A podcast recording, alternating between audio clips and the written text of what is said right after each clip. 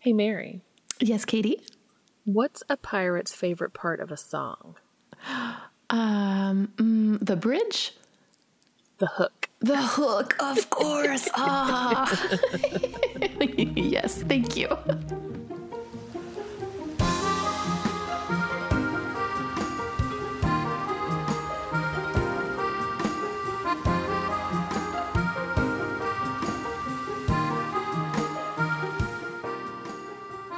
Hello, and welcome to the Gentleman Pirates Library, a podcast covering every episode of the HBO show Our Flag Means Death. I'm Katie. And I'm Mary, and today we'll be taking a deep dive into episode 4 Discomfort in a Married State, also known as the one where Stede remembers being very unhappy with his wife, takes Ed into his secret closet, and then they become each other's lighthouse. But first, let's have a look at the results of our Twitter poll. This week we asked you, what was your favorite thing about Spanish Jackies? Let's see, the four options we gave were the blood drinking, the nose jar, Ball's obsessed barkeep, or her mummified husband. And the results were a little interesting because we had a lot of people in the comments talk about how those four options were not the most interesting thing. Yeah, a lot of people talked about her hand, which of course, I mean, I can't believe that we forgot. And when I say we, I mean I forgot to put oh, that Oh, in I don't there. think we mentioned it. Sure. Well, we didn't. We didn't mention it in in the last episode either. That's true. We didn't even talk about it in the last episode. Hopefully, we're going to see Spanish Jackie again and we're going to be able to talk so. about her hand. I'm very excited about that. Her whole look is just amazing. Oh, listen, I am in the process of purchasing a dress at the moment, and it is velvet burgundy specifically to honor Spanish Jackie. So, There yeah. you go. But yeah, the nose jar was a very popular response with 54.5% of the votes. It's Uh, just so memorable. It's my noses. My noses. Her mummified husband came in second with 28.9% of the votes. The blood drinking with 9.1%. and then finally, the balls obsessed barkeep with 7.4%, which I have to say, I'm a little disappointed didn't actually perform a little better, but oh hmm. well. Well, you know, sometimes those barkeeps obsessed with balls, they disappoint you. They, it's all talk. Uh, yeah. Are we ready to dive into the episode? Yes, I believe we are.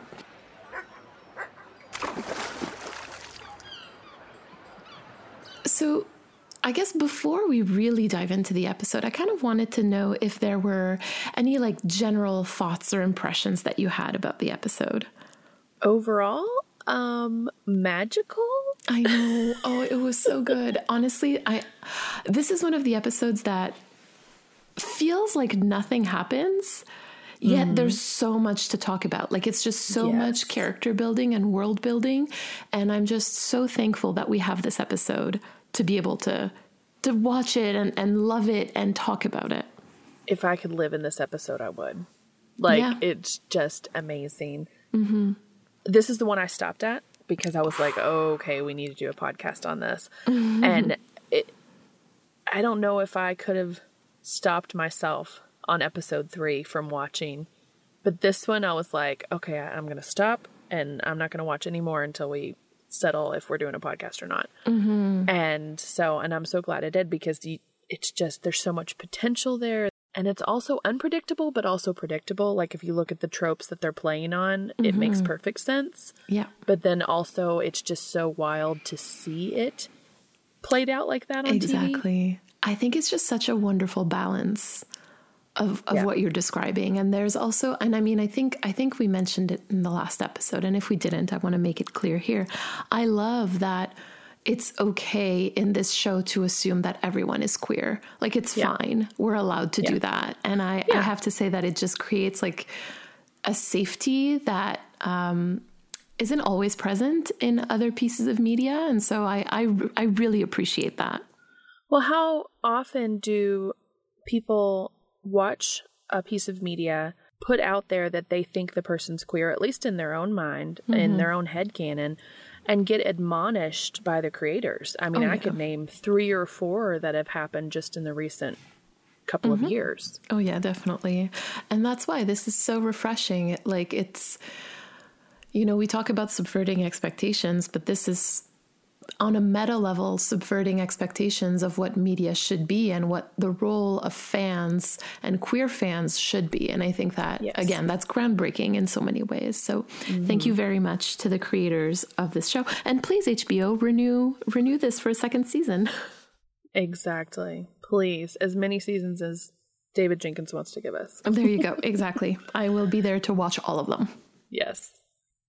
All right. So in the episode, we open on Mary with her mother, and uh, it's very clearly a flashback of, so I have to marry a complete stranger. And the mother's like, well, he has money. And then it cuts to Stede in a carriage, and just, and very, very sweetly optimistic. I just thought when I did marry, it could be for love. Oh, Stede. His dad says, uh, peasants marry for love. I, I, I liked his Mary has acreage. Yes. Like, oh, okay. All right. Well, like, who, so who's bringing the money to the situation? Like, uh, and you know, I didn't really study this or anything, but like historically, wouldn't the bride has the money, right? Well, the, so the Like bride the- doesn't own any money, but the bride brings money through, and now I can't remember what the, the through. I think it's the dowry. Yeah, the Uh, dowry. thank you, because I, I this is something that I would have read a lot a lot about, but in French. So I'm like, oh no, but I'm sure that's not the right word. So. So the bride brings money, but does not own any money, right? Because women couldn't Okay. own uh, money or property, Right. Right? Um, women were property, frankly. Yeah. So th- her her basically as a wedding gift, her father would offer her husband uh, some money to thank him for taking on his daughter. Okay, because it was just interesting because they're both saying like, "Don't worry, they're loaded," and I'm like, Mm-hmm. "Well, if you're both loaded, then why do you need each other?" oh, it's it's it's one of those like advantageous marriages, right? Where he Sure. has money and she has acreage, and so he needs the acreage for his plantation, and he has money to be able to to give her a good life, which is usually what you know, you know the. Under the guise of which fathers would be like, "Oh, you should marry this man. He has money. Oh, he, you know, he'll give you a good life, even if he doesn't treat you very well. At least you'll have money."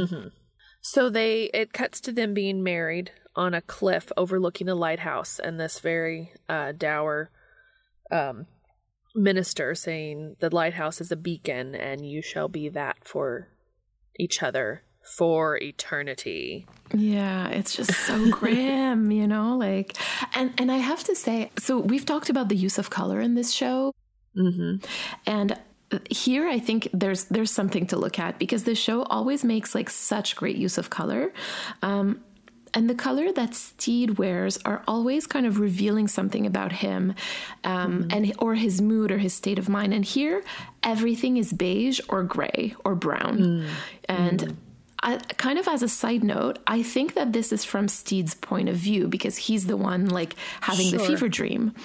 And if we remember in episode one, we don't really know how reliable a narrator he is.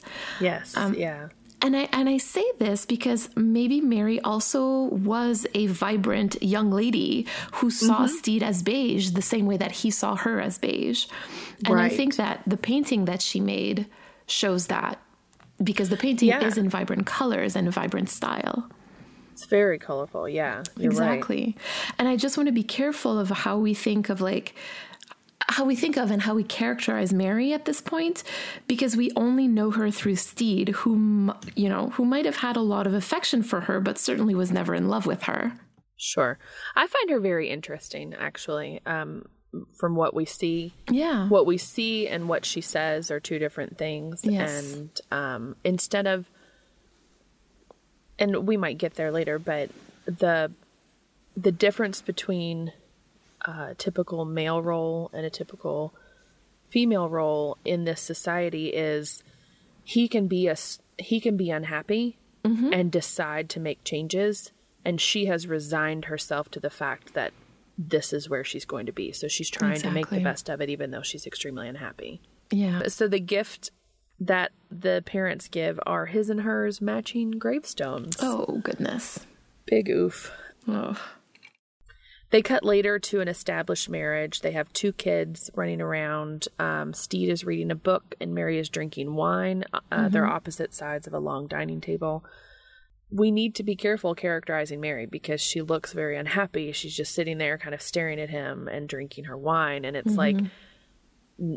perhaps this is the unreliable narrator, like you mentioned with Stede, because, you know, just painting her as kind of maybe like a shrew. Mm-hmm. Well, so that's the thing, right? I don't know if you remember in episode one, we talked about how he was uncomfortable in a married state. Mm-hmm. Um, and that's according to, to like documents of the time. Yes. Uh, and it also said that part of the reason why he left was because of Mary's nagging. Now, I become very um, cautious when I hear men talk about women nagging because generally that's not the whole story. And Right. here again, like we're seeing Mary through his eyes as like the wine mom, like nagging for him to like play with his kids, but not doing anything herself and just like walking Right. away to drink her wine. Um, again, I feel like maybe that's not the whole story, and maybe that's how, but, and to be fair, maybe that's how Stede lived it, but I'm sure that there's more to that story because when you're unhappy, one of a very popular coping method is drinking. So, Right. again, like you said, I want to be careful when we're talking about Mary here. Okay, so she says uh, she wants him to play with the children, but don't play pirates with them. They'll have nightmares. And they cut immediately to Stede playing pirates with the children. Which honestly was just such a wonderful, lovely little moment, right? yeah. Yeah. And of course, he's so cute with his kids and is Yeah. really having a lot of fun. Um, and his daughter, when his daughter pres pretends to stab him, it cuts to him actually being stabbed. So these are his fever dreams. Mm-hmm. He's in his chambers with the stab wound, and he's saying, "Mary, we were just playing pirates." And the camera pans over to Blackbeard, who's now sitting in a chair next to Stede's bed, his brows furrowed, and he's just kind of pondering Stede in all black leather. Yeah, I have I have some thoughts about that, which I'll tell you later. Um, Okay. I just don't want to repeat myself, but yes, in all Sure. black leather. Uh, so now we cut to Blackbeard and Izzy. They're on the deck of the Revenge. I don't know where their ship is or who's manning it. I have to ask, that was a unicorn as the figurehead of the Revenge, right? Oh, I don't know. I didn't even see it. I Oh, we'll have to look. I would recommend that you go back and look because I believe it's a unicorn as the figurehead of the ship. Are you kidding me? I would not kid about that. Stede had a ship built with a unicorn, The as the unicorn masthead. as the masthead. Yeah. Symbolism. Oh. Wow. Listen. Hmm. That's funny. Okay, I will have to look it up. Like, well, and we see we see the model, and I just really didn't look that closely. I'm gonna have to look. I don't think you see it on the model, but I do believe you see it on the actual ship when it pans Wow. like from like a little bit onto Blackbeard and Izzy. Like that's when you can see it. Mm. Okay, I'll have to relook. All right, so Izzy is talking to Blackbeard, and he says we we need to move quickly before the Spanish realized we massacred all their men. Yeah. And yeah, so so they're trying to outrun the Spanish at this point. Mm-hmm. They know that there's going to be retaliation, and Blackbeard son, says something about you know they they died very dramatically, don't they, blubbering for their god. And Blackbeard asks Izzy if the clouds look like Frankfurters, mm-hmm. and Izzy's trying to get him on track of there needs to be a plan, you know, and Blackbeard won't be dissuaded until Izzy agrees, like, yeah, uh huh, yeah, they look kind of like sausages. And he's like, oh, Frankfurters. Oh yeah, he's very dismissive of whatever Blackbeard is trying to do in the moment. Yeah. And I really love the fake out here because it comes back, as we know, at the Yeah. end of the episode. And you can tell it's played as this, as the same thing that Blackbeard does throughout the rest of the episode, is this really annoying extraneous stuff that doesn't matter that he's focusing on rather than focusing on the plan that Izzy wants him to focus on. Yeah, exactly. So when I first watched it, I was like, oh, he's so goofy. And then the fact that it came back was just great. Oh, again, I have thoughts about that that we'll be talking about later once we get to like the re- the resolution of that. Um, yeah, many thoughts. So they're overlooking, now they turn to overlook the crew mm-hmm. of the Revenge cleaning up the deck. And Blackbeard asks, What's the plan with the crew? And they say, Oh, you know, the huge, making them repair the ship, execute mm-hmm. them. Yeah. And Blackbeard says, Right, the huge. And he seems pretty bored, Yep. which is just. I, don't talk about my crew like that. I know, right? But uh, on the on the other hand, like he does seem, and I think that's what happens next, right? Like he does seem interested in the crew. Like he goes and asks them questions, and he's interested in the bird guy. Yeah. Um so So yeah, he so he like swings well first of all so black pete is looking up at blackbeard and says oh i bet he's saying something genius he's history's greatest tactician and lucius here is cracking me up because he has like a like a mallet and he's like he's just barely hammering. tapping it on the rail like so on the doing unbroken rail, like just like. Like it Just makes so me wonder funny. if Lucius has ever like repaired anything in his life, you know? Like right um and also he might be like you know the longer we draw these repairs out the the longer we live. the live. longer we get to live right yeah. Um, so Black Pete wonders if he recognizes me. Uh, Lucius says uh, he thought he'd be taller. And also, I'm so sorry, but like Black Pete is literally polishing the cannon. That's all I'm going to say about that. So, yeah. Not very useful on his end either. So two other members of Blackbeard's crew, the two we've seen with Izzy, and they are named eventually Ivan and Fang. Um, they come up and hit Black Pete really hard in the back of the head and say back to work. And Blackbeard says, "Let's not brutalize our guests like that." Which I'm like, "Your guests? Like you're on their ship?" Yeah, I think property doesn't really matter in this particular Mm-hmm. case. It's more like he's really reading the the situation as to who who is in control rather than who Mm-hmm. True. owns the actual ship. Very true. Uh, which which is funny in and of itself, I think. Uh, so he does a little swing jump thing to get to another level of the deck, and everyone cheers and claps. And he looks like he ex- he expected it. So it's like it's like one of those super famous like actors or someone who's used to being fawned over, who's like, "Hello, mm-hmm. yes, hello." I know you're all here to love me, you know, and they do like a half-assed move that they're known for just to get the oohs and ahs, you know? That's so Like- true. I didn't see it like that before, but yes, that's so true. I love that. Like he's aware of his fame and his image and Oh, like his reputation, and he plays it up. Like that's yeah. it. It brings him some recognition, some love. Like it's a it's a way for for people to to feel validated in who they are, I Yeah. guess. And and I think that that's what he's trying to do right now with how bored he is with everything else. He's like, oh, at least I'll get a little bit of a thrill here. Well, and I don't know if it's for him or for them. I, it's like he's doing what Oh. he's what's expected of him. Interesting. Like, oh, okay, I got to swing in here like the swashbuckler they all know me as. So, Hmm. hello, I'm Blackbeard. Nice to meet you. Okay. Yeah, it's like an obligation at this point rather than something he's doing to get a thrill. It's like what people expect of him. Yeah, Which I the whole rest that. of the episode is him. backs that up. Yeah. well, the whole rest of the episode is him not doing what people expect of him. Yeah, exactly. I, I don't know. I would say the plan is what people expect of him, but all of the extraneous stuff that he's doing with the clothing and stuff is just what he wants to do. yeah, and good for him. yeah. Um, so he's really cute shaking everyone's hands and he's commenting on him. He's like, Oh, they're all grubby. Look at them, they're wearing rope. he calls them a band of characters on the high seas. Yeah, and and it's interesting because it it it kind of flips that touristy feel on its head that we saw Yeah. Stede doing in the other in the last episode.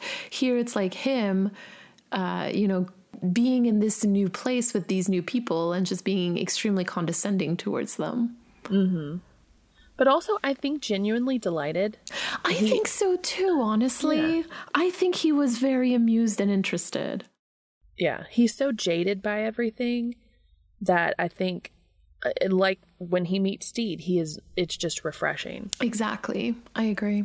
So we're getting a little glimpse of that with with the crew. Um, he says that they've got a bird guy, and that's Buttons, with a bird named Carl. Which we have we seen this before? No, this is new. Or at least Yeah. I, I didn't notice it before. But yeah, Carl the bird is now a thing. Yeah, I was like, I really wish there would have just been one little scene in the previous three episodes that established, like, oh, this is Carl, you know, because it just kind of came out of left field, and now they're calling him a bird guy, and I'm like, oh, uh, okay, Yeah, like, never seen a bird on buttons before, but all right. I think it would be even funnier if like this was something that he did like just now to try to survive. and now he Like, became known as that guy. exactly. And even all the crew is kind of looking like we didn't even know you had a bird, you know. Oh my gosh, that would be hilarious. Well, and it's also possible there's a scene that got deleted that for time or something that there established There's, that. there's a lot of stuff that could have happened. And again, it's one of those things where I'm just like, you know what? I'll go along with it. I'm, I'm mm-hmm. along for the ride. I'm good. But I really love, I really love your idea that if he just did it on the fly and he's like, "Yep, that's me. I'm the bird guy. You should love me a lot and not murder me." exactly. They're all just trying to save their skin at this point. Mm. Uh, so Frenchie asks, and he said, "Oh, sorry, sir." Blackbeard, sir, you know, and he's like, "Oh, nope, just call me Blackbeard." Just curious if we were going to be able to live. And Izzy yells for everybody to get back to work, and Blackbeard's walking away, and it's like, "Izzy, why don't we have a bird guy?" Yeah. Very cute. Um, Stede is in bed hallucinating, and he sees the painting of a lighthouse in his chambers. Yeah. And it flashes to Mary gifting him Yes. the painting. Yes. I, I so just before we get into that scene, I I spoke with one of my friends who has a uh, a master's in fine arts because I wanted to ask her like what exactly what style this was made in because I know that it's not in the style of the time and Sure. it's it turns out that it's actually a Cubist inspired uh, painting. And Cubism was an early 20th century revolutionary avant garde art movement. So in 1717, there's absolutely no way that anybody would have been painting this way. And I actually looked it up as well, and it looks like uh, more of an offshoot of Cubism, which is Cubist realism, or no, also known as Precisionism. Yeah. um, which it looks a lot like paintings made by uh, an artist named Charles Demuth in the 20s. There you Uh, go. So yeah, it's very possible. And again, it just take it. The creators have taken this and made it timeless instead of setting it in its time. Right. And and I absolutely love that too. I I completely agree with you. And I think I think what I'm I'm getting to with this is yes, they made it timeless. Yes, you know, like I think it works well and I'm really not bothered by the anachronisms because they're mm-hmm. intentional and so I'm okay with them because they're intentional. Yeah. But I just think that it's important like or to realize how important cubism was in art mm-hmm. history because mm-hmm. like like you said a lot of things that we know today in abstract art are an offshoot of that.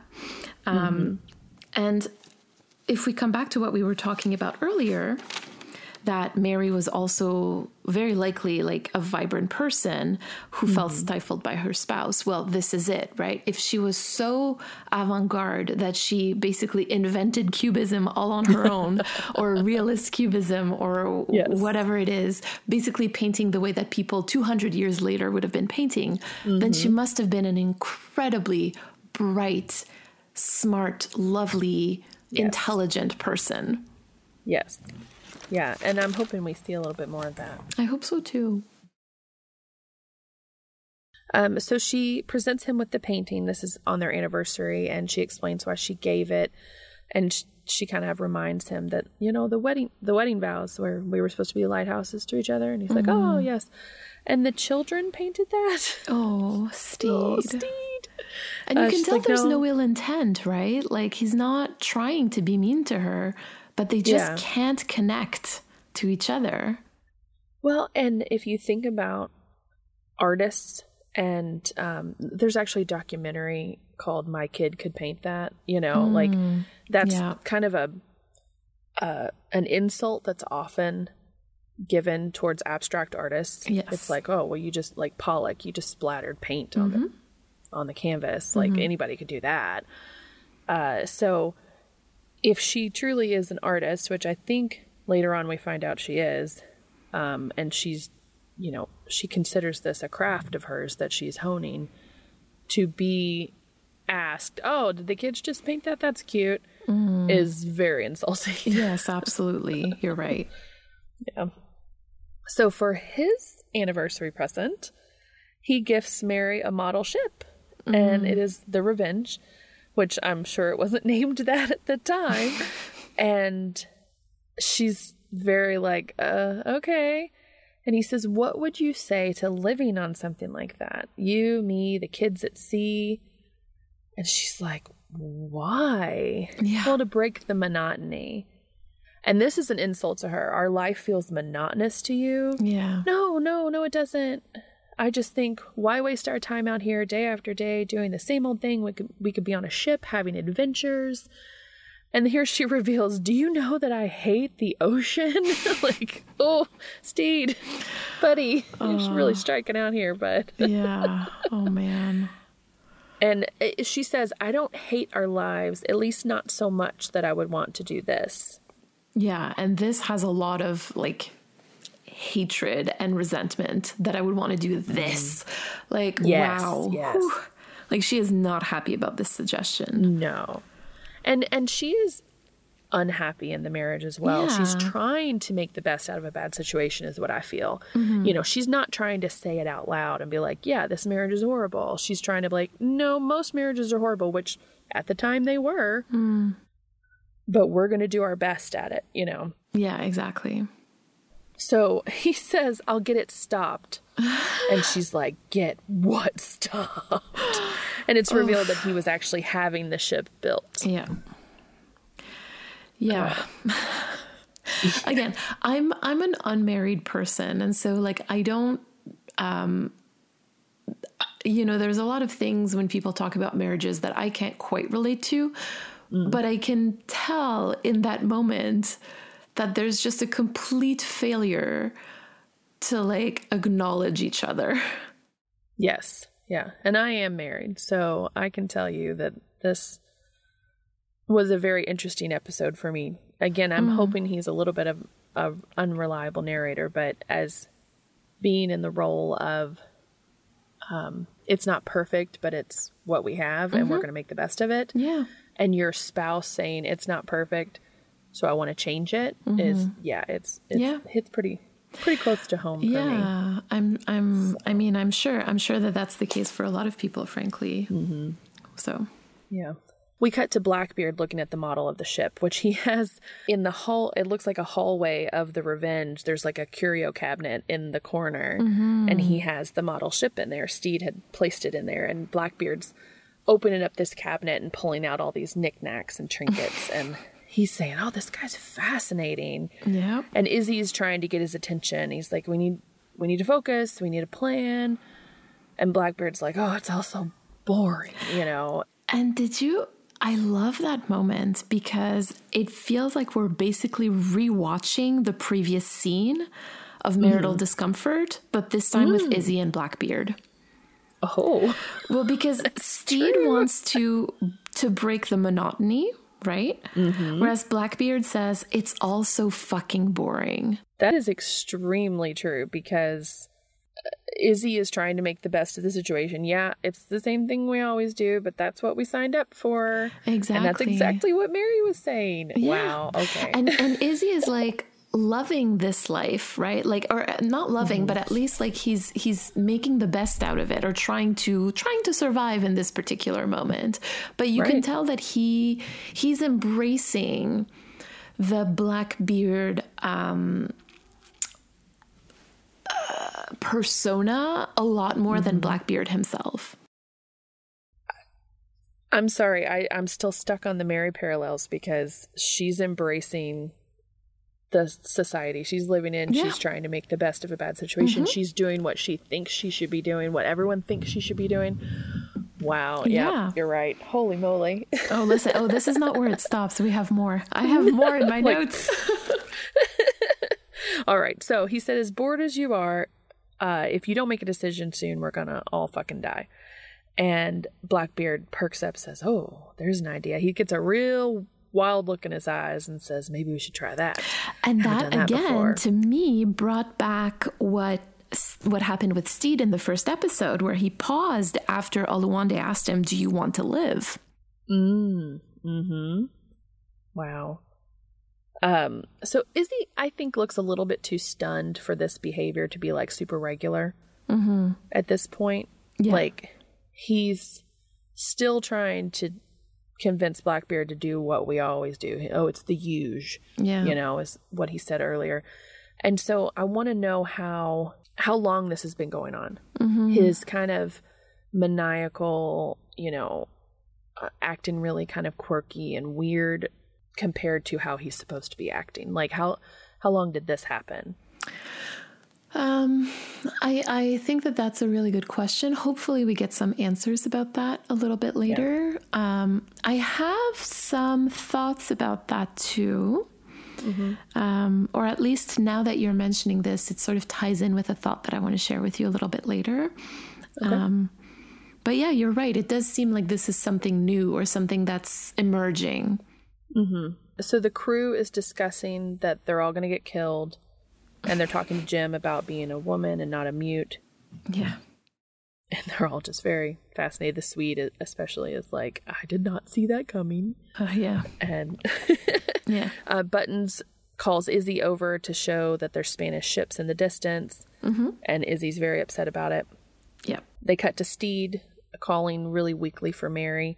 And Blackbeard is now sitting on his bed with his arm on the other side of Stede, So he's kind of like over very, him very, almost, very close right? to him, yeah. very over him, and says, "Who is this Mary?" yeah. And at this point, Lucius walks in to talk to Stede as if he was healthy. It was so funny because he's like, "Stede, I really hope you're not dead," because and like, like, what did Lucius, you were there. Like, did you think he was just napping in his chambers? Like, what are you talking about?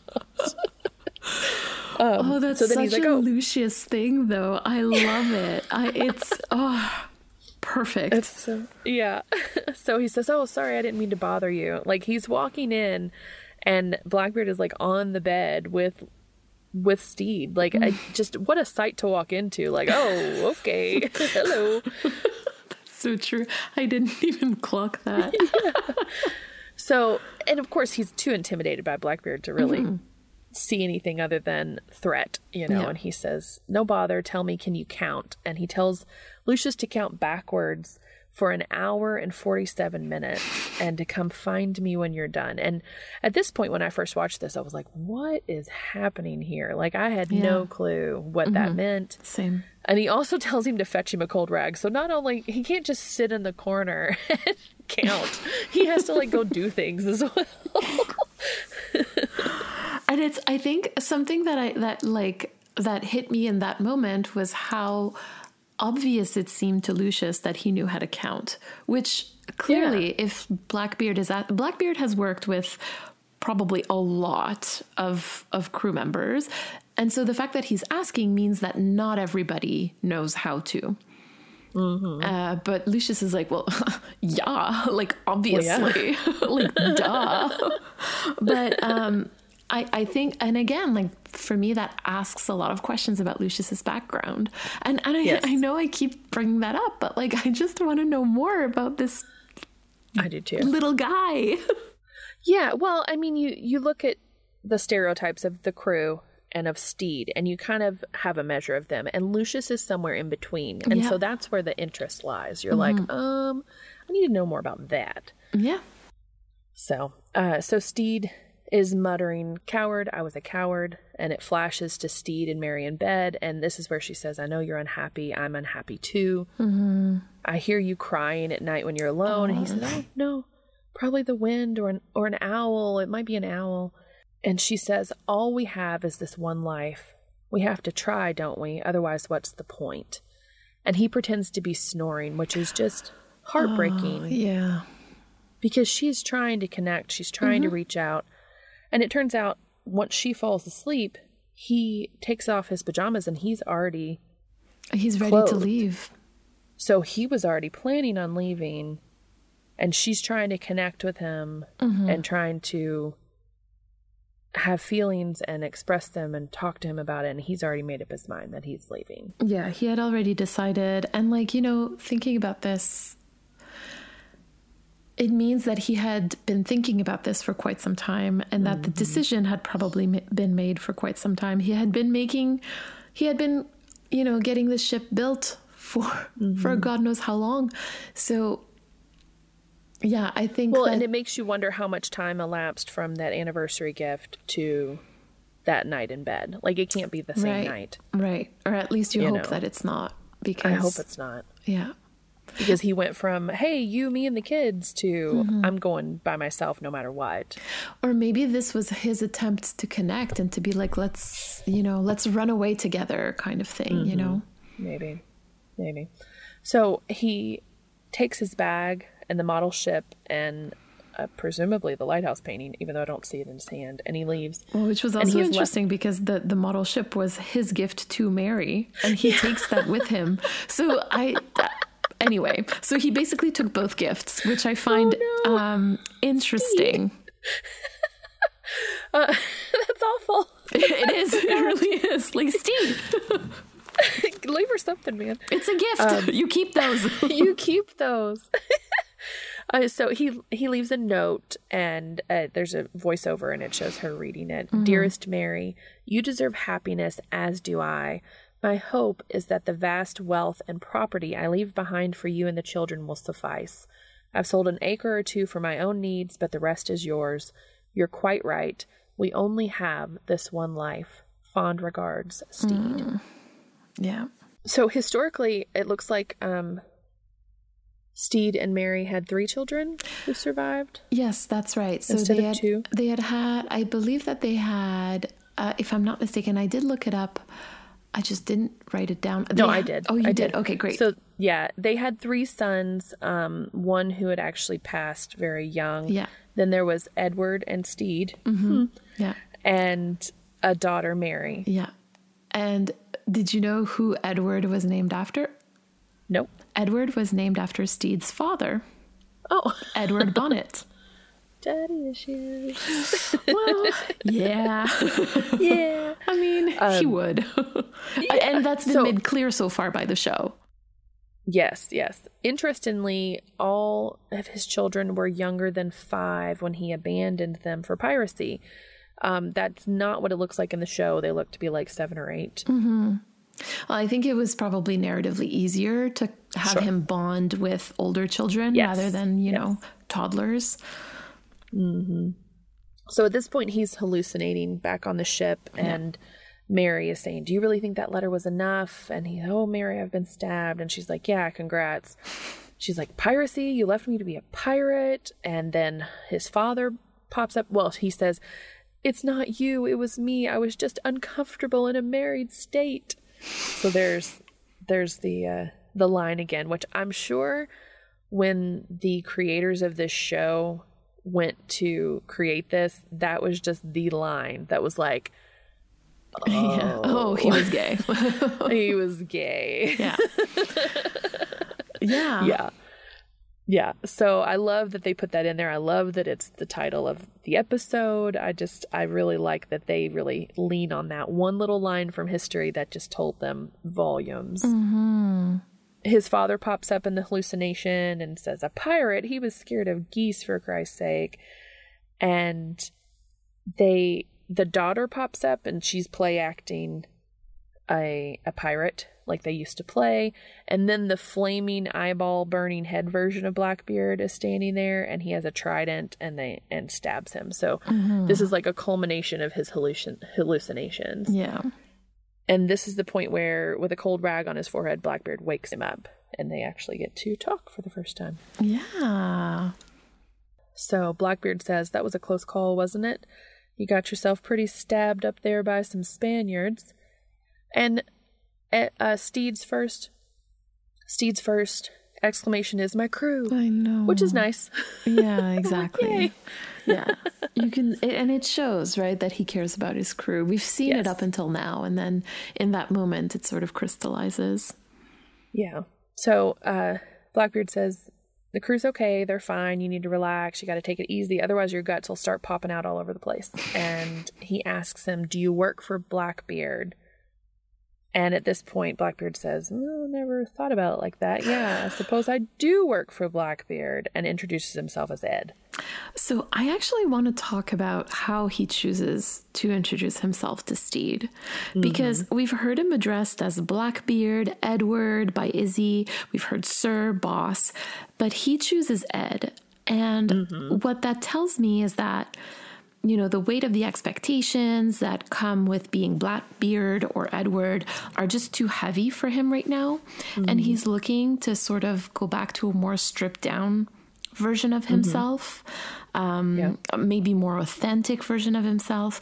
And that has the effect of allowing Stede to get to know him with that authenticity and without like the fear of the persona of Blackbeard. Mm-hmm. Oh, yeah, um, definitely. Right. And Well, he and he just doesn't want, he's not interested in being Blackbeard in that moment. Exactly. And I don't know why yet, but it, maybe it just catches in his throat to have to have to get the reaction. Mm-hmm. Even though he does it later, I'm I'm very intrigued on how this all plays out. Yeah, I'm. I'm. I I mean, we find out. He finds out not too long, not not much later, that Ed is actually Blackbeard. Well, and the way he reveals it is a very gotcha moment. Yes, like I know. expecting him to react, but maybe when he's laying there and he's still, you know, on his sick bed, Mm-hmm. um, maybe he's waiting until he gets his feet up from underneath him. And and the jig is up. Like he can't keep up right. the fact that he's Blackbeard for too long. Right, exactly. And I think maybe in that moment, like you know how some people will try certain names or stuff, like just you know with somebody that they don't necessarily know, and they're like, I- "I'm going to Sure. try this on for size and see Yes. like how this feels." And I, I really, I feel like this is what's happening with Ed in that moment. Yeah. Well, and also he doesn't know anything about him. He hasn't conversed with him at all. So if he immediately said, "I'm Blackbeard," it would have been fear. It would have been confusion. This is a very disarming way uh, to introduce himself, and Right. then even if it's just a few minutes later, he reveals that he's Blackbeard. He's they have a little bit of history to go off of. I didn't immediately run you through. I'm not scary. You see, mm-hmm. like Yeah, yeah. exactly. So it's just kind of interesting. We go back to the crew, and like, Oh. I saw a tweet about the crew fixing the boat and how they weren't doing a darn thing. Like even Jim, who looks extremely competent with the hammer and nail, is actually just hammering two pieces of wood together. hammering two by fours together. Essentially, is what these- is what they're doing. it's so funny. They're just doing absolutely nothing. And I don't know if this is calculated where they're just like, hey, the longer it takes to fix, fix this boat, the longer we stay alive. Oh, but That's true. It's so funny. And they're still questioning Jim. You know, are you still Jim on account of you being a lady now? And Jim says, I haven't really thought about it. And the crew's being real weird. And the Swede says, If you're not going to be Jim anymore, can I be Jim? Does he not have a name? Does he need a name? I I I don't know how to respond to this. Um, the comedic relief is is fantastic, but if you take that question seriously, it raises so many questions. Yeah, it really does. Um, because yeah, does he have a name, or like maybe he just becomes a different person every once in a while? Like I don't know. I really don't know. and if you compare it to Blackbeard, anyone could technically be Blackbeard. It's just the persona. Yeah. And Jim, the pirate, is a really scary persona. Yeah. The Swede could technically put on the hat, grow a beard, not speak, and and Jim. scary Jim the pirate. Yeah, exactly. Oh, wow. Yeah. But I also wonder if he has a name. Now I really wonder if he has a name too, actually. so uh, Stede, we cut back to Stede and Blackbeard, and he says, "Oh, I'm." He probably thinks I'm a fool. That Blackbeard. I'm a terrible pirate. So we established last episode that he probably didn't know that Blackbeard was the one who rescued him. Right. The the part where he says, "You've heard of me." I think it's not clear to me if he knows. Right. So between that and this, why would he know to ask if he worked for Blackbeard? Um, I think I think this is one plot of those like narrative moments where we kind of Yeah. have to like look away and just go with it because you're right. There, to me anyway, there's definitely like a gap there. Um, Maybe he's been told that uh, Blackbeard's crew has taken over his ship. Maybe. You Yeah. know, between the moment that he got stabbed and this, I think. True, true, true. But but I, I I agree that there's a gap. Yeah. Yeah, I'm just like okay, that's fine. Yeah, yeah. So he says, I'm a terrible pirate. And he says, uh, and, and Blackbeard's really nice. Oh, come on. You know, most of the pirates I know, they're dead. So you're doing a whole lot of better than them. yeah. And Stede says, You're a good man, Ed. How long have you been on his crew? Oh, long enough. Too long, maybe. To be honest, I'm thinking of packing it all in. It can be a bit of a grind. And at this point, he picks up a piece of fabric and he asks if it's st- if it's silk. Yeah. And Stede says, No, it's actually a, a rather exquisite cashmere. Hmm. And Blackbeard mutters the line and says, and rubs it on his face and says, Oh, rather exquisite cashmere. And Stede goes, Oh, do you fancy a fine fabric? Oh, Stede. I love him. I love him so much. And and Blackbeard says, Yeah, I think maybe I do. And asks and Stede asks if he can keep a secret. And there's a secret pack passage to a closet A with his closet. auxiliary wardrobe. Oh my goodness. I love this moment. I, I Yes. love it. I love it so much because it's it's not meant to make fun of Stede, No. but literally to let the viewer through Ed in this in this case see something that's really important to him and that he's mm-hmm. probably been made fun of before if he's keeping it a secret. And it Yes. shows also that Stede, just like Ed, cultivates his image very intentionally. Mm-hmm. Another parallel, just saying. The whole thought of a secret passage in a ship, like how cool is that? Yeah. And, and Blackbeard's like, Oh, I didn't oh my gosh, this is, he said, fuck off. This is amazing. Oh my goodness. And I just, I also love it that in that moment, like Ed is just allowing himself to try things that he's never considered before the fine fabric, you know, the cashmere, and to Yeah. just allow the softness to touch him, literally. yes. To be touched by the softness that is brought into his life by Stede. Mm-hmm. I know, I know, I know. so far you've seen him not be the ruthless, brutal Blackbeard that we all know, mm-hmm.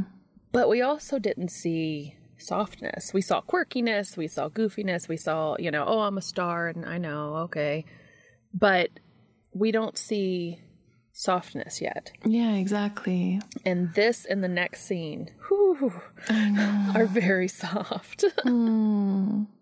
Like literally, right? Like from the textile literally. and from the text. so it's like, oh, Literally. We cut to them going into Stede's secret closet, which who doesn't love a good secret passage? Um, he has it's a little um, wardrobe. ma- What are those called? The the mannequins with no head, like it's Uh, like oh, I don't little- know what those are called, but I know what, I know Yeah. what you're referring to. But yeah, the little no. the form, the form that they put clothes on. You know that they dress when you're like tailoring clothes. yeah. Um, there's a miniature one of those on his bookshelf, and if Mm-hmm. you pull that, that opens his secret closet. Which I wonder if Lucius knows about this closet. I'm sure he would.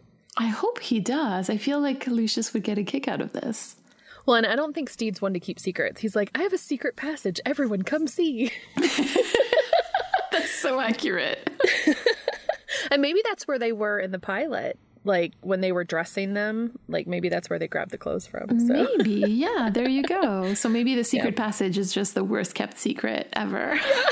I would really I'm that's my head canon until proven otherwise. Fair enough. like he wouldn't tell he wouldn't tell Nigel but you know he's going to tell yeah. everybody he is friendly with. Yeah, like, everybody he likes. Men for sale. Men for sale. Sorry. and no, I love it. Um, so Blackbeard is so excited by this secret passage, which is just so cute. Yeah, exactly. I love it so much. He says, "Fuck off." Yeah. And so he invites him into this wardrobe and says this is his auxiliary wardrobe. It's a backup to his actual wardrobe, which where's his other closet? That's what I want to know. and I wonder how big or how small that yeah. regular closet is, you know? Mm-hmm. And so Izzy comes and look looking for Blackbeard. So they he comes into Stede's stateroom. You can hear him, and at, at this point, Stede doesn't recognize that it's Izzy yet.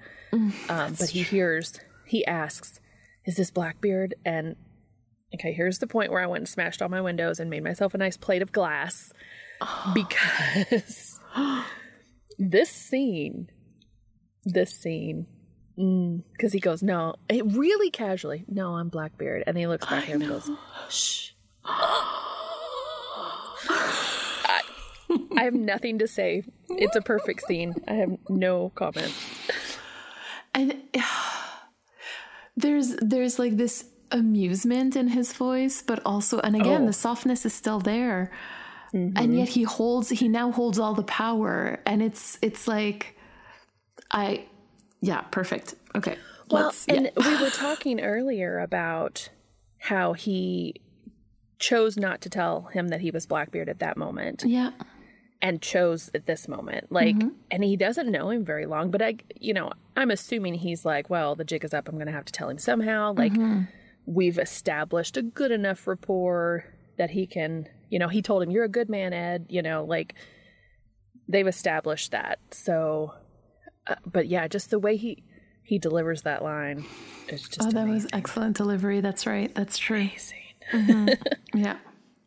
So they cut to the crew and they're asking about Jim. They're all sitting around in like the dining area, the mess hall or whatever. And they ask if they're a mermaid. And oh, yeah. when Jim says no, they don't believe them. So and there's a little bit of bickering and Izzy comes in looking for Blackbeard and gets all mad because he says, "You don't get food when you've been invaded." And they're all like really tense, but then as soon as Izzy leaves, they're like, okay. Like I just love how Izzy cares about formality. Yes. Yeah. Like he really you know, does. he cares about those things and about how things should go. And yeah. like he seems very type A. Yeah, yeah. And he's like the he's like the principal walking past your lunchroom, you know, yeah. past your lunch table, and they're like, "Oh, okay, everybody straighten up." Yeah, there you go. Exactly. Back to back to gossiping. yeah. But yeah, he is he is so formal. He is he wants it seems to me, and I don't know his backstory, but it seems to me like he chose to be a pirate. He gained respect as a pirate. Maybe he didn't have respect in his former life. Now, of course, he is only 16, right? So. I mean, in let's say the the the historically accurate character yes. is only 16. In in here I think we can assume that he is much older. Yeah. And so the respect that comes from him from the pirate code, you know, this unwritten yeah. way of acting, mm-hmm. it is something that seems to be very important to him. Exactly. Yeah. He he cares about uh about those social norms. The the the mm-hmm. pirate the social norms within the pirate world are very yeah. important to him, and he expects everybody to adhere to them. Right. He's the, which is he's so the funny enforcer. because yeah, which is so funny because the whole thing about being a pirate is being outside of societal norms. So to create your own little community Mm-hmm. Well, I mean, that. remember when we talked about uh, the the the what was it, Pirate Island or Pirate Republic of Pirates. The Republic of Pirates. Thank you so much. yeah. You know, they had their own governing system. they did have their own governing system with like their own their own governor of some sort, their own captain there. So I think um, that it's it's maybe not that unusual, Yeah. right? I don't know. So they go back to chatting and eating, and they say, um, All I know is women are bad luck on ships historically. And they said that's a myth. And Frenchie says, Well, no, actually, science, because women have crystals in their body, and the crystals attract demons, and demons attract misfortune. And this is the point where Jim holds a knife to Frenchie's neck, and it's like, I've been on this ship for weeks. We haven't crashed. Yeah. And so Jim is very much like, all right, I'm just going to have to threaten you all yeah, there you to go. get you to shut up. Well, I just find that, it, it, you know, I love that throughout the episode, the crew is sort of trying to make sense of the new information that they have about Jim. Yeah. And uh, when I watched it for the second time, I noticed that the questions that they had were basically to try to understand Jim better. And so I don't think that the questions came from a malicious place. But on the flip side, it also shows like how uncomfortable these questions can be, especially for Yeah. Jim, as somebody who has been outed, which has been their case. Yeah. Um, so it was kind of nice to see Jim lay down some clear boundaries with the crew about Yes. what is or isn't appropriate and what's going to happen from now on. yeah. There's no worse feeling than having information revealed about yourself before you're ready to reveal it. And exactly. in all facets of life, not only Mm-hmm. uh, in your identity. So, So, so I, I, I was just really proud of Jim for kind of like taking that step to say like, all right, I'm Yeah. done with these questions. Thank Sure. you, but we're done. yeah, get them out, and Yeah. now we're done. there you go. Exactly. and just kind of lay down the law of, you know, nothing's changed. Yeah. Call me Jim. We're done. Mm-hmm. Yeah. So I like that. No, the Swede, you will not be Jim. you are still the Swede. exactly. So we cut to Stede showing Blackbeard his library, and he's dressed in new clothes now. He has like a scarf around his neck to hide the the wounds, yeah.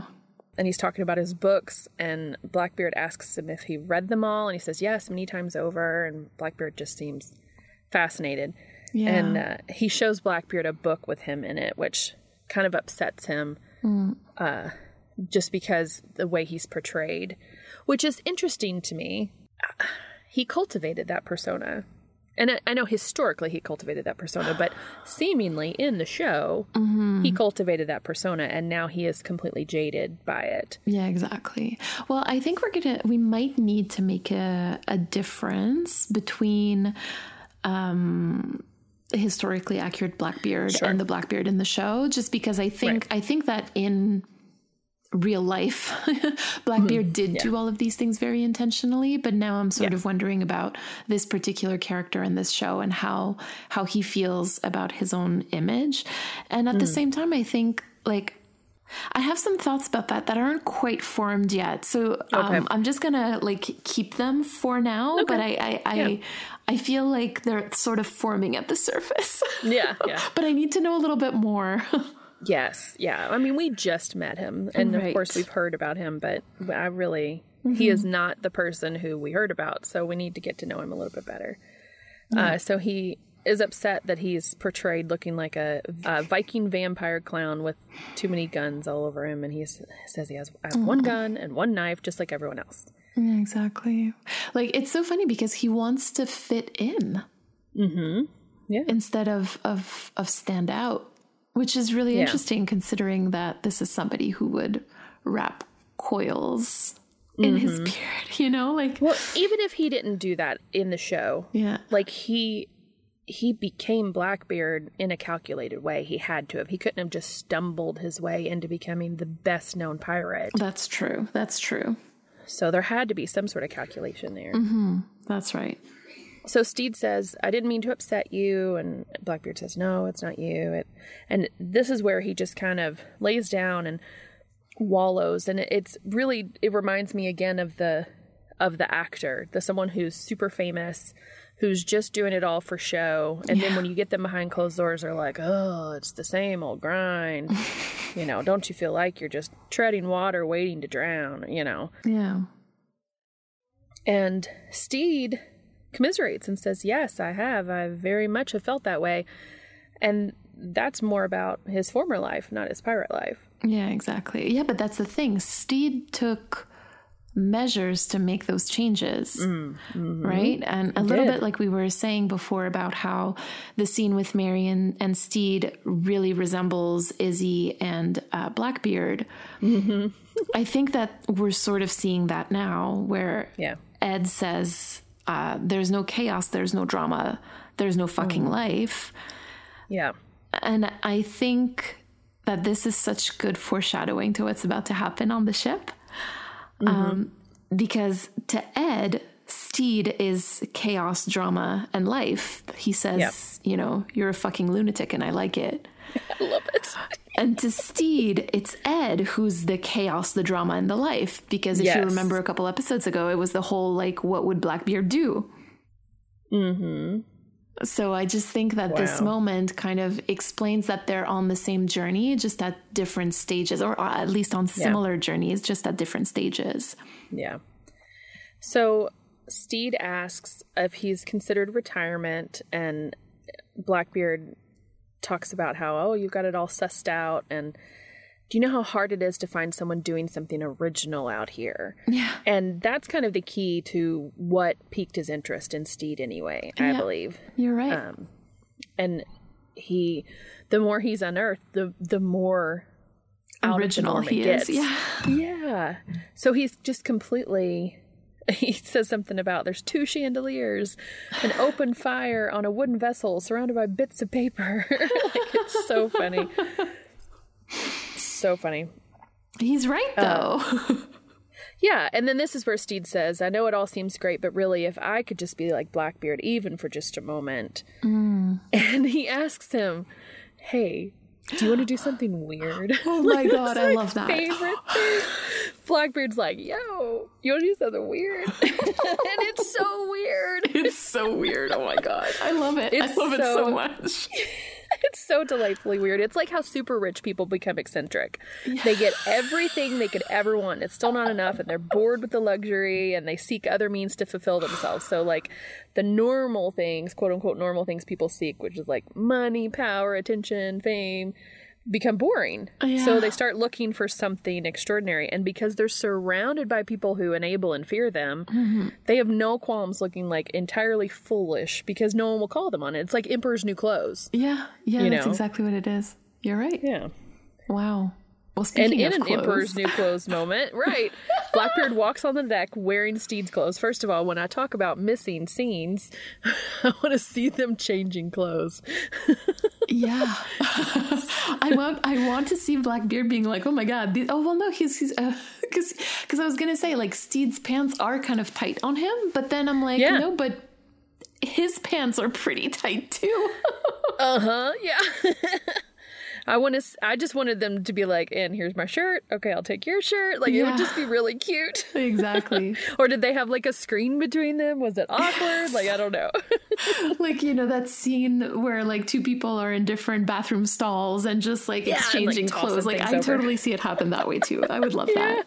Yeah. So he he comes up on deck. He's waving his hands in this really over dramatic, hilarious way. and he I just I just think about the the crew seeing this. Like they're terrified of this man. He's great. Oh my god, he's the world's greatest tactician and then he's just being the biggest weirdest goof in the world. And yeah. Izzy's probably embarrassed, which I know. Izzy's embarrassed all to hell that he's making them him look so stupid that this is the guy he answers to. Oh yeah. You know, and so he's Crew of the Revenge, please put your hands together and welcome your brave, brave Captain Blackbeard. And Stede comes out wearing Blackbeard's clothes.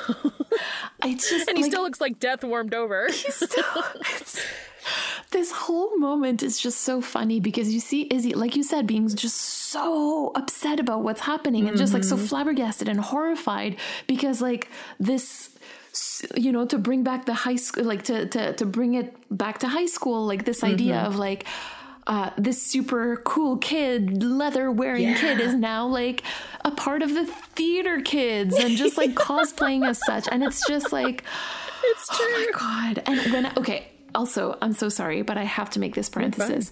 But like, when I tell you that I had not noticed that Ed was wearing a motorcycle jacket until that moment, until I saw it on Stede and was like, what the fuck is he wearing?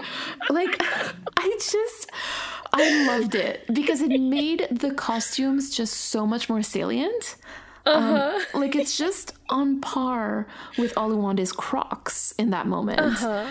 It's amazing. you know, and like- it does look so silly on Stede and looks so good on Blackbeard. I know, I know. Well, I mean, yeah, I mean, I think arguably Taika Waititi could like pull off anything because he pulls off Honestly. Stede's clothes like perfectly as well. Oh yeah, yeah. Whereas, bless his heart, Rhys Darby, like just like It's okay. It's okay to stay in your lane. It's all right. It's okay to have a lane to have to stay in. there you go. It's just yeah, this is just Oh, perfect. gosh. And like to bring it back to the theater feel of it, like I just felt like in that moment, like the motorcycle jacket on a meta level, like it just felt homemade. Like it had like Uh-huh. that community theater, like community center play type of thing. Yeah, for the show itself, like we're watching a, a labor of love. Somebody Yes. Pieced this together like they would a community theater project. And They're like, no, oh, it's fine. You know, we'll just spray paint a basketball black, and that'll be, you know, that'll be the cannonball. Like no big deal.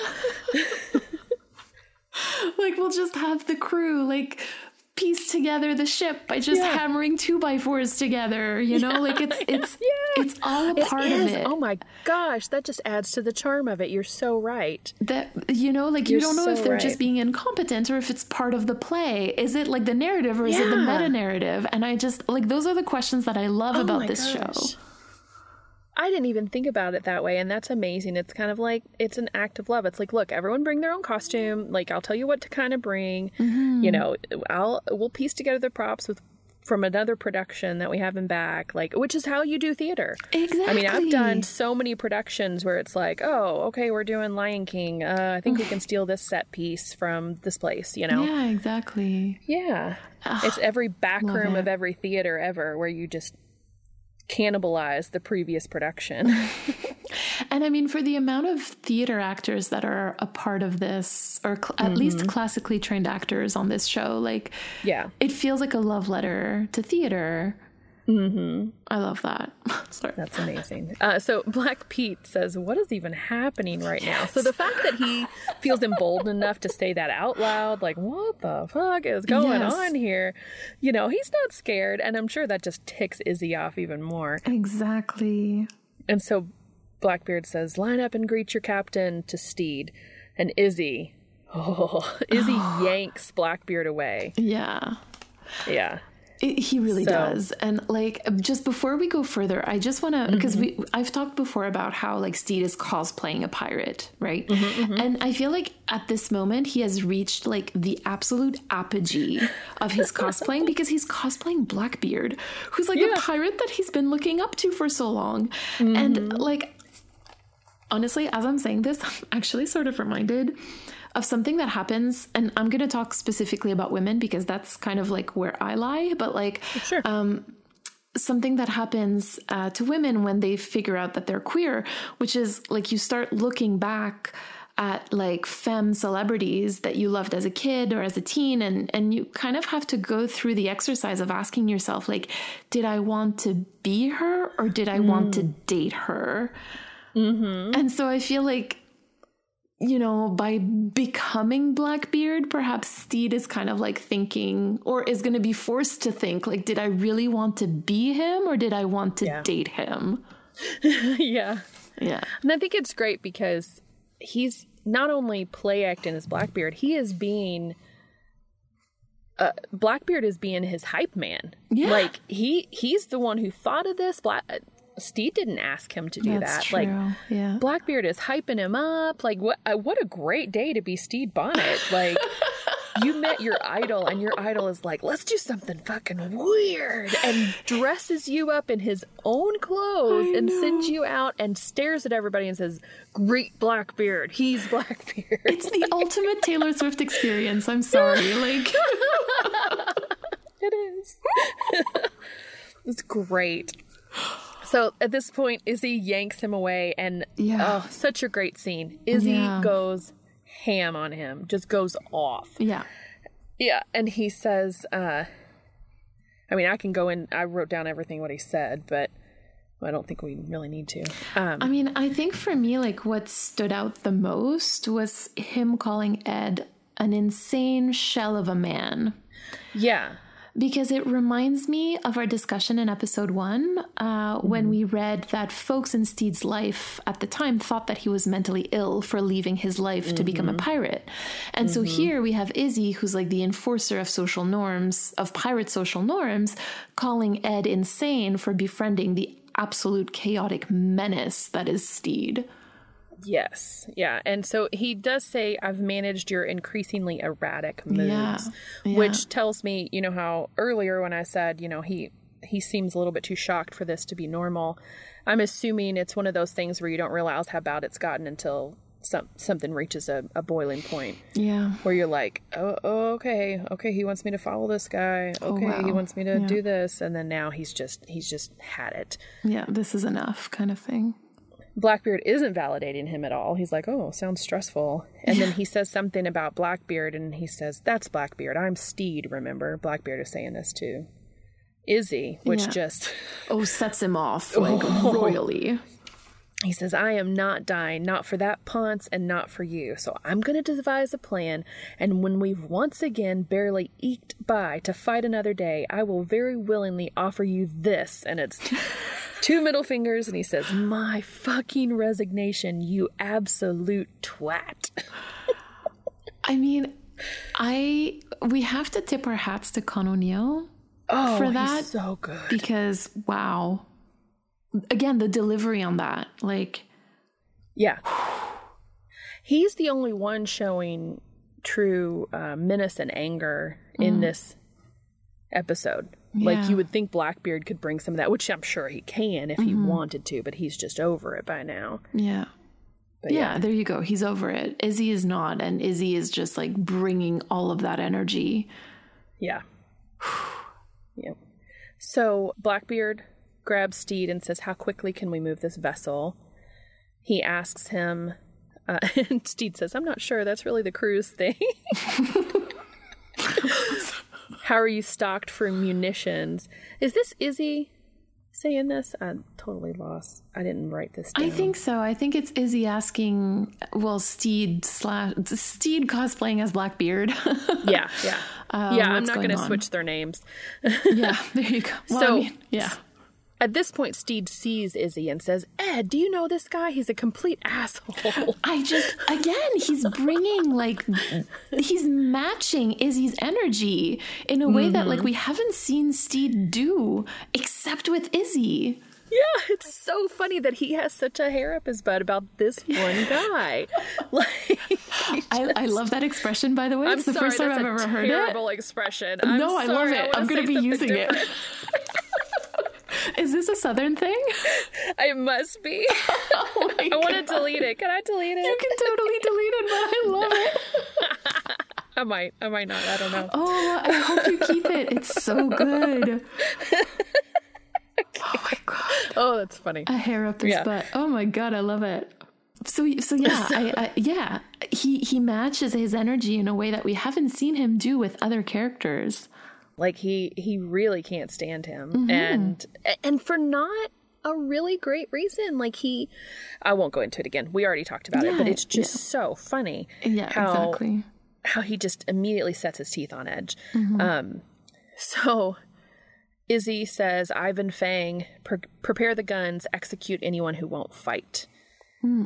And so Ed's watching and wants to test Stede. Yeah. Uh, so he said, I mean, you wanted to be Blackbeard. This is what it's like. And uh, Stede offers, well, we could just talk to them. He said, oh, okay, yes. And do you speak Spanish? No. Hmm. and he said, maybe they understand ecclesiastical Latin. oh, Stede. Oh, my God. Yeah. So at this point, Lucius, who has been counting in the background, Yeah. apparently, comes down to count and he's finishing. So he's putting pressure on Stede. Blackbeard's like, come on, come on. You know, mm-hmm. and he's like, I don't know what to do. Oh. And finally, Lucius is finished counting and Blackbeard says, Death it is. Yeah. And says, But wait. and Black, Pete, Black Pete yells, You're a genius. I knew you'd save us. Yeah. So they go out on deck, and there's a really thick fog. Mm-hmm. And Blackbeard is like kind of taking a bow. He's accepting the accolades. And at this point, you realize that it was all calculated in some fashion. There was some calculation, like especially like the countdown. Mm-hmm. That was when you were like, wait, okay. Yeah, I remember he told him to count down, and I had no clue why, but here's why. Yeah. So they ask him how he knew all this would happen because the fog is keeping him keeping them from being spotted by the Spanish ships. And he says that the color of the morning sky coupled with the brisk westerly wind made me think we'd be safe. And then the shape of the clouds confirmed it, Frankfurters. And, and, And then it so mad. clicks in Izzy's mind. Mm-hmm. Yeah. Yeah, and so then Blackbeard said, uh, I figured the fog would set in once the sea cooled around dusk. Except we're right in their path. They'll run smack into us. And um, Blackbeard says, correct, on any other day, for it is September 2nd and tonight's a full moon. So lift the anchor and let the ocean current drift us into the warm embrace of safety. Before you move to the next part, um, I so I really wanted to read this moment through an indigenous lens. Um, and we'll talk about more. We'll talk more about how Ed on this show, anyway, right? On this show is a Maori man. Um, I don't know much about Maori culture and beliefs, so I want to be very clear about that. But I do know that for a lot of the indigenous peoples on Turtle Island, which is known as North America, um, mm-hmm. they value like or they see the relationship between human beings and their environment as relational. So like our relative the mm. sun, our relatives the cloud, the mountains, Yeah. the wolves, etc. And like each of these relatives has their own language, and indigenous peoples have been learning these languages for millennia. And like that's what Ed was doing in that moment. He was reading what the mm-hmm. clouds were telling him. And we've talked about on this show about how it's all about subverting expectations. And here I mm-hmm. feel like we're subverting our own preconceived notions of what are the quote unquote best ways to acquire and hold knowledge. Mm-hmm. And like in that moment, the camera focuses on Stede, who just said in the previous scene that he speaks ecclesiastic Latin, which is a highly Yeah. valued knowledge at the time anyway. Mm-hmm. There's also Lucius in that scene or in that shot who can count backwards from an hour and 47 minutes, which is another kind of knowledge that was highly valued at the at the mm-hmm. time and probably today. I'm sorry, but I don't think I can do that. Uh, and and perf- and fetch him a cold rag while you're at it. I'd be uh, like, and I lost it. while doing other things. I mean, this, this this is amazing. And then you also Mm-hmm. have Izzy, who openly, you know, like disregarded this potential reading of the clouds as knowledge. Mm-hmm. And Yeah. we don't know much about his background, but again, we know that he holds traditional values when it comes to pirate code and whatever you know Yeah. like for him deviating from the quote unquote regular path is not really something that he likes Right. and so i just i just think that this moment is like by reading it through an, an indigenous lens we're kind of like forced mm. to think about what knowledge is quote unquote good knowledge or valued knowledge. Well, and Izzy doesn't seem like one to rely on the signs of weather. exactly. Well because he doesn't value those. Right. right? Because Right. that's that's the whole thing. It's that if you don't value something you're not going to rely on it. But if you value it mm-hmm. you're going to be much more attentive to that mm-hmm. And unfortunately, though, um, it is not September 2nd.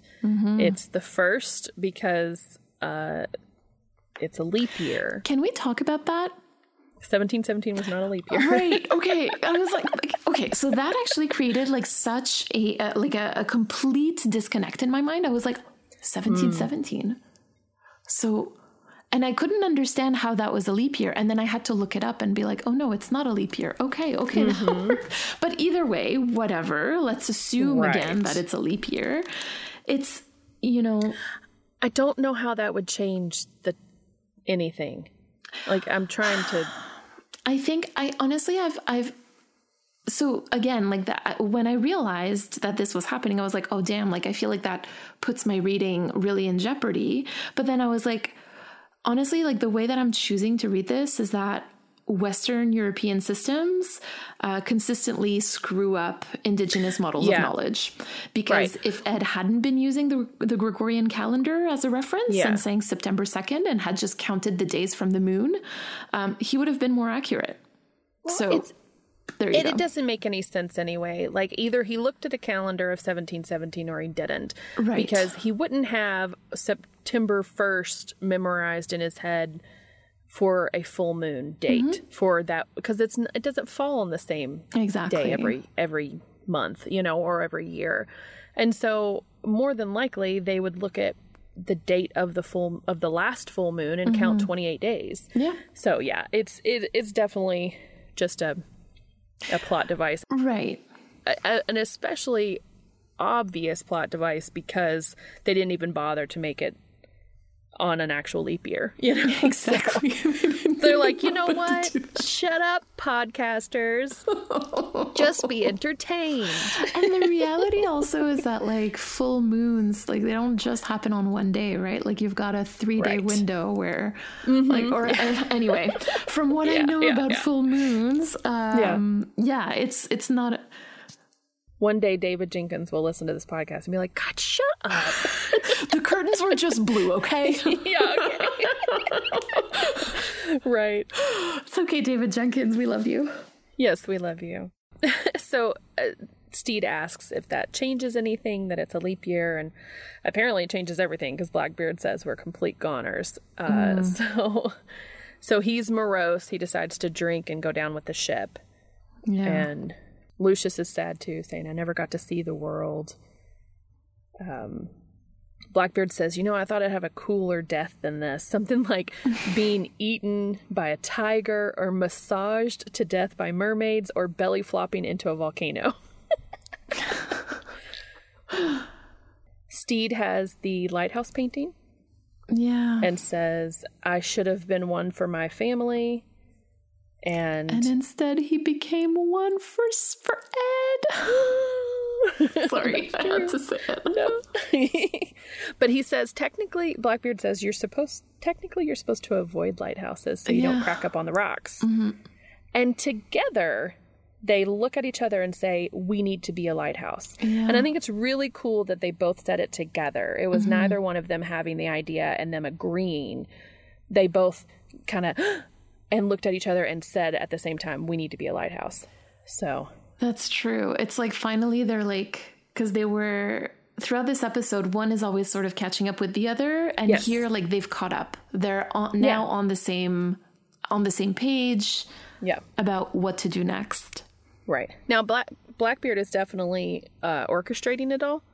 Yeah, um, but he's having Stede do the work, which is kind of cool. Hmm. So they all pretend to be a lighthouse. They have Wee John make the make the foghorn noise. And Stede trusts him with it too. Yeah, yeah. I mean, technically, he said a captain. He said earlier. He said a captain goes down with his ship, and I'm again like, it's not your ship. well, he was ship. he was dressed as Stede, right? That's true. That's so true. if he was really in character, like the good theater kid that he is. That's true. So, uh, Blackbeard is directing Stede to spit alcohol into this flame and it shines on a mirror and it looks like a lighthouse and it works. The Span the Spanish Navy thinks that it's a lighthouse. They turn away, which they're all really quiet. They're like it, it makes you think how close were they? Because sound travels very easily on water. On still That's water, true. I mean, you can hear a long distance, but still like they had to be extremely quiet and like I wonder how close the Spaniards thought they were to the lighthouse. Yeah, I honestly that's not something I would have thought about frankly. So this is new information for me to ponder. Again, I feel like this is one of those things where it's like, okay, but that's fine because don't think about it too much. well, I grew up that's why they were so extremely quiet. Like even Yeah, when they true. succeeded because I grew up on a lake. My uh, the house that I lived on was right at the edge of a 6-acre lake. okay. and my grandparents lived in a house next door as well Mm-hmm. and it was a lake that my grandpa had built and there was a there was like a, a float with like seating and stuff that was like anchored into the middle of the lake and i remember i was told to come back in you know swim back in because they needed me to come for dinner or whatever and i looked at my friend and i said something nasty about my dad because i was like "Buh, he's just stupid blah blah blah and he could hear me from the shore. like, no. They were like, uh, you know, sound travels really well over water. Oh no. so I learned. I learned really quickly. Yeah, okay, all right. I'll take your word for it. I'll be really Yeah, careful yeah. now. Okay, cool, cool, cool, cool, cool, cool, cool. Make that note anytime you go to the lake. Yeah, thanks. So they cut to Jim and Oluwande the next day and says, "Looks like we're going to live after all for a little long, for a little longer at least." Yeah. Jim asks, "Do you think I can go back to being mute?" Which is kind of sweet. It was very sweet. Like it was, you know, that longing for going back to the status quo from before. Um, but I think it's interesting that they don't say, you know, like, can I go back to being like a man? Yeah, Like it, it's, can I go back to being mute? so there are definitely things that they miss from that previous status quo, and perhaps there are other things that they don't miss. Yeah, probably. Uh, so Stede and Blackbeard are still in the crow's nest, and Stede is giving Ed breakfast, and Ed is commenting on the marmalade. And Stede said he had to get rid of some gunpowder, but I think it was the right move. which is just the most Stede thing I, I can think really of, is. obviously. And Blackbeard says, "I should take a leaf out of your book, and then we'll live the high life. We'll we will yeah, live." we will live high the life. high life. I know. I, I clocked that too. I was like, Mm-hmm. we. we. and then um, Stede said, I could take one out of yours. Maybe I'll live a little longer. Could be arranged. If you were to show me the ways of an aristocrat, I could probably show you a thing or two about being a bloodthirsty pirate. Oh, And so a little agreement is made. a gentleman's agreement, they shake one on might it? say. Yeah. So Blackbeard looks down, and Izzy is tossing items into a tender, clearly just done. Izzy's moving out. Yeah. Blackbeard goes down to talk to him, and Izzy says, I said some things I regret last night. I don't think you're a shell of a man or a twat. But the rest is fine. But the insane is fine, right? Like the rest is okay. I just, again, like uh, I said some things last night. It, it has like all of that. you know, Well, Blackbeard says you were right about all of it. So yeah, that's true. him that. Exactly. But I just think it's got like that feeling of them like being a couple of some sort. And it's like, Mm-hmm. oh, okay, all right. I can see that. mm-hmm Yeah. And you're allowed to, like we said, you're allowed to see it like that. Yeah. I mean, I take that right no matter what. But yes, absolutely. In Yeah, this case, it's exactly. encouraged, which is which is a change from Right. other media. Right. So uh, Blackbeard says something about retirement and says, What if Blackbeard turned up dead, his corpse disfigured beyond recognition, wearing clothes on Blackbeard's ship? Ooh, yeah. So I didn't like that. I was like, no, don't do that to him. Please. Mm-hmm. Izzy says, You know, you still got it. Blackbeard says, I know. And then he turns away. So he's looking at him with like a swagger, with like a, we're going to dupe this guy, just play along. I am. I'm just playing along. There's a bigger picture here. And then when he turns to walk away, he gets this like dead, dead in the eyes look. So, like, who's he lying to? Okay. Okay, that is my question because I know that you haven't seen past episode four, which, by the way, I don't Yes. understand how you've been able to not go past I had it. to I had to tweet about it because I was about to die, and I was like, I don't want Mary to feel bad, but oh my god! So, how do you read that moment? Because I certainly have my my thoughts, but like, how did you see it? Well, I'm worried honestly. Yeah. Like, is this going to be like an enemies to lovers fanfic where they only come together in the last chapter and like fandom has like messed with me again with their hyperbole? Like, is he going to be the big bad? And then in the last two episodes, like he'll make a big change, or is this, or are they truly going to explore it? Like, I, it worries me because I kind of went into this like, oh, they're going to get together and this is going to be great, and da da da da. And now I'm like, so am I going to have to watch this waiting for the shoe to drop, or is it going to be like the she's all that moment where he made a bet with his friend and he takes him takes him to the prom and then they all laugh at him and be like, no, we didn't want to be with you, we made a bet, and like he fi- Blackbeard feels terrible, but Izzy's the one saying he's the one who said he was going to kill you, like, and Aw. hurts his feelings no matter what. Like, ah!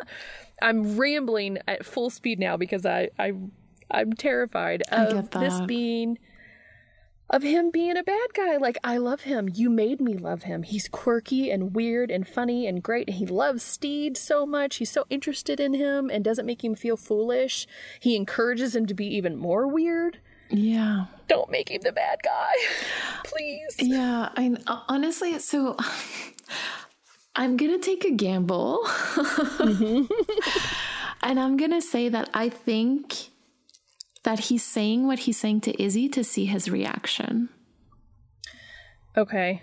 Um, or maybe to save face with Izzy because Maybe. he maybe he it's the it's the morning after he just had so much fun with his new you know his new guy Mm-hmm. and he's looking at Were you going to say his new boyfriend? his new boyfriend yes okay. but he's looking at Izzy having to like explain his behavior like okay maybe I got a little overzealous here you know Do- Don't you feel that if that was the case, he would have just let him go? I, yeah like I don't know, It's really right? I and, and that's uh, and and that's why. Like I'm not saying that I know best because I really don't. I haven't seen the rest of it, but I. Mm-hmm. That's the feeling that I got because Izzy only got interested in what Ed was saying when Ed said that they would need a new captain. So Izzy was Mm. only interested in the story when there was something for him to gain. yeah And I think that Ed picked up on that. yeah that like he wasn't there to help Ed retire. He was in it to get a ship and to become captain. why does he need him there though can't he just okay you go back to my ship and I'll do this I don't know maybe he Well, I maybe don't know he doesn't about want that to lose either. the ship. maybe if Izzy leaves, he's like, okay, well, the Queen Anne's revenge is mine now. yeah. You know, I don't know. I don't know. It worries me. I I really hope that it's not going to be like a through line. Which, honestly, if no quote unquote normal media, that would be the case.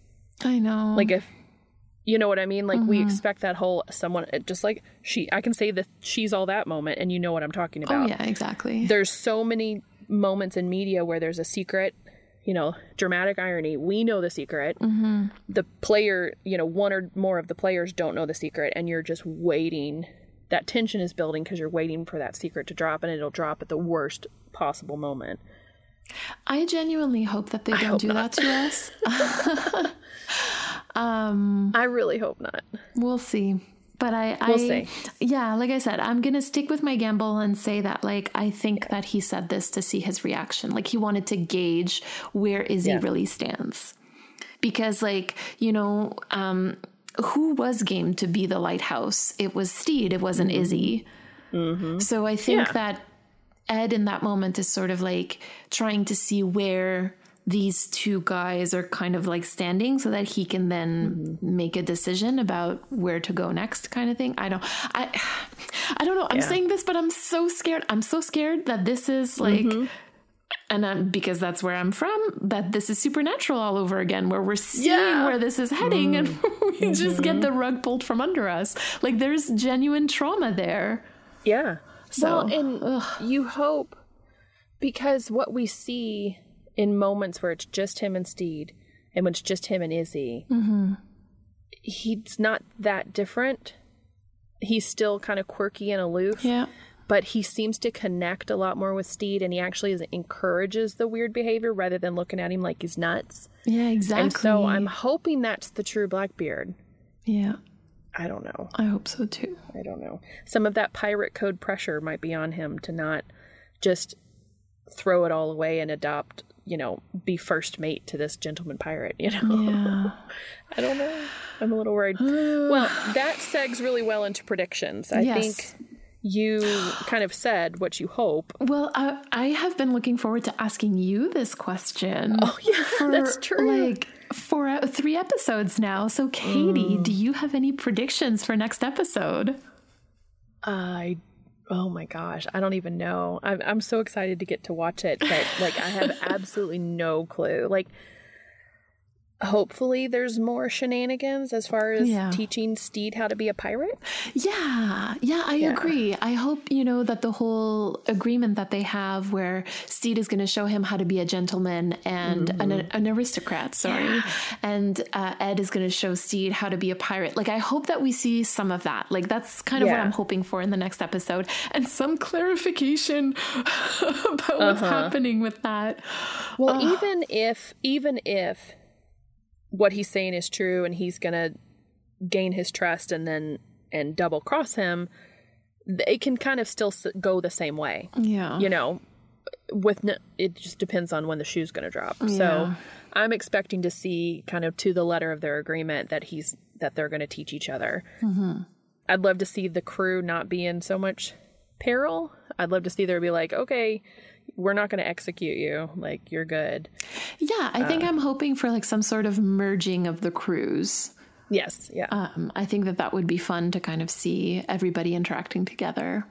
yeah i still don't know what's going on with black blackbeard's own ship like is it just anchored somewhere Yeah, that's true. We don't know about the Queen Anne's Revenge and what's going on there. Hopefully, we'll find out more about that later. Yes.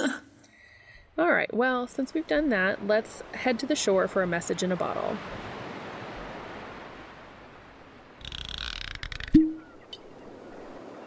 I think that genre stories are so uniquely able to get at big, soul stirring, all consuming truths and emotions, and really good comedy can do the same.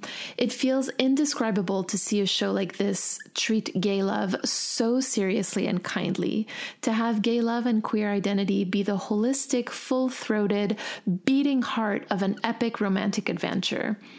I liken it to a gay The Princess Bride. Oh. To have queerness be at the heart of a thrilling story about freedom and rebellion and rejecting fucked up societal expectations.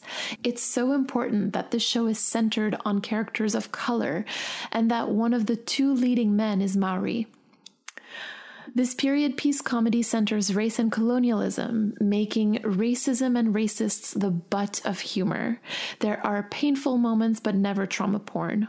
Multiple LGBTQ POC in the writer's room, and it shows. A story about the transformative power of love that feels both universal and so specific. I didn't know how much I was missing something like this. Yeah. So, again, fandom is giving me hope. I know, I know, but that's that's so dangerous though. It is dangerous. I think we have to really like contextualize where we're coming from for people who may Sure. Mm-hmm. not be from like the supernatural fandom. Like I don't even know how to do that. we innately pull our readings out of it and take it as our own. It is our story. You can't have it back. You had your chance to tell the story. Now we're taking those fictional characters and we're, we're making them our own. And there are plenty of instances where something has been adopted by the fandom as essentially canon yeah. and there is no basis in canon, uh, or at least no explicit basis in canon. Yeah. And we don't necessarily get burned by that because, again, we're in our fandom and we're enjoying it. But when someone throws it in our face and says, well, this didn't actually happen, we have to say, yeah, it didn't actually happen. So, Yeah, I, but I think that there's specifically in super. Anyway, I don't want to get into that, but like there's there's something very pernicious there. That's like, anyway. Um, so I'm I'm hoping, I'm hoping, me too. but and and it's true, and I like the the fact that this person is saying that there's no trauma porn, which I really appreciate Yes. as well, especially when it comes to queer love, queer stories, queer people.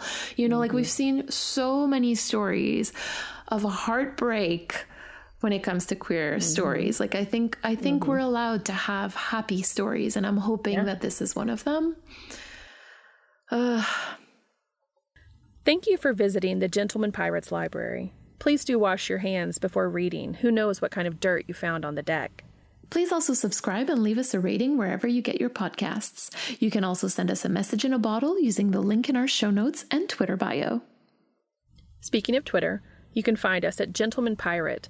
That's the word gentleman, P I R, and the number eight. We'll be back next week with our coverage of Book Five.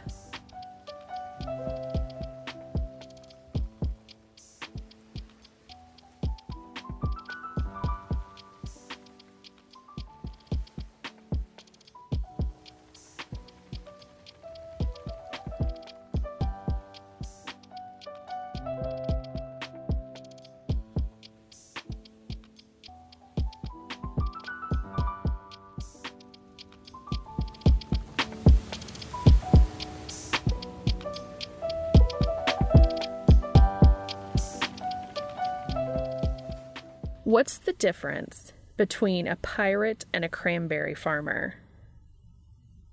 Oh my god, I have no clue. ocean, something about ocean spray? I don't know. Oh, you know, oh. that would be good. No. Oh, okay. a pirate buries his treasure, but a cranberry farmer treasures his berries. That's so stupid. That's bad. I, I need this. better jokes. no. Oh my, oh my god, okay.